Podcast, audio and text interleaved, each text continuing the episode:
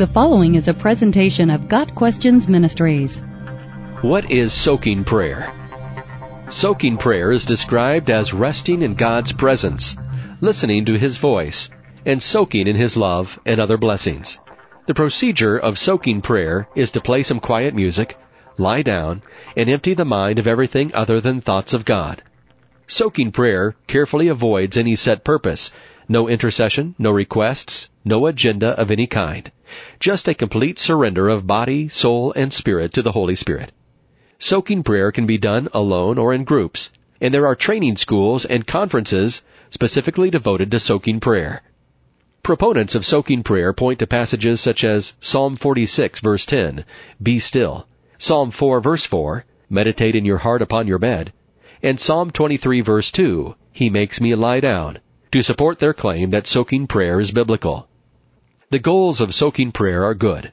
To enjoy God's presence, surrender to the Lord, and be refreshed by the Holy Spirit. There is nothing wrong with being still before God and spending time in quietude. However, there are some aspects of soaking prayer teaching that should concern believers.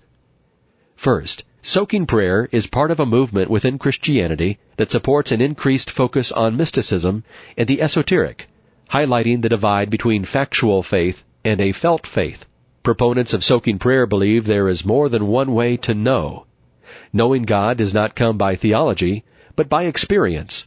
Such a mindset threatens to replace sound biblical teaching with an emotion-driven response. Second, soaking prayer does not follow any biblical model of prayer.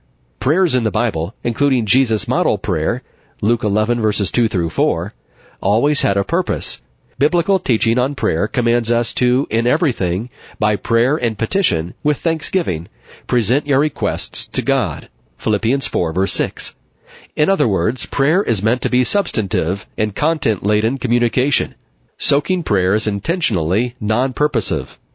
Third, the practice of soaking prayer was developed by the Toronto Airport Christian Fellowship, now known as Catch the Fire Toronto. This group also gave rise to the Toronto blessing and many aberrant practices such as holy laughter, making animal sounds, and being drunk or paralyzed in the spirit.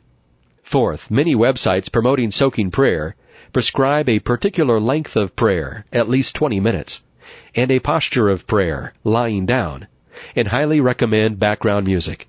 In fact, there are several different soaking prayer kits for sale to aid people in entering God's presence.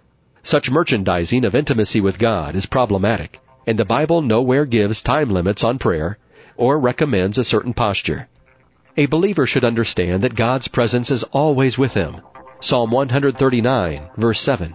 Do we really need a mystical experience of any type to prove it? Got Questions Ministry seeks to glorify the Lord Jesus Christ by providing biblical answers to today's questions. Online at GotQuestions.org.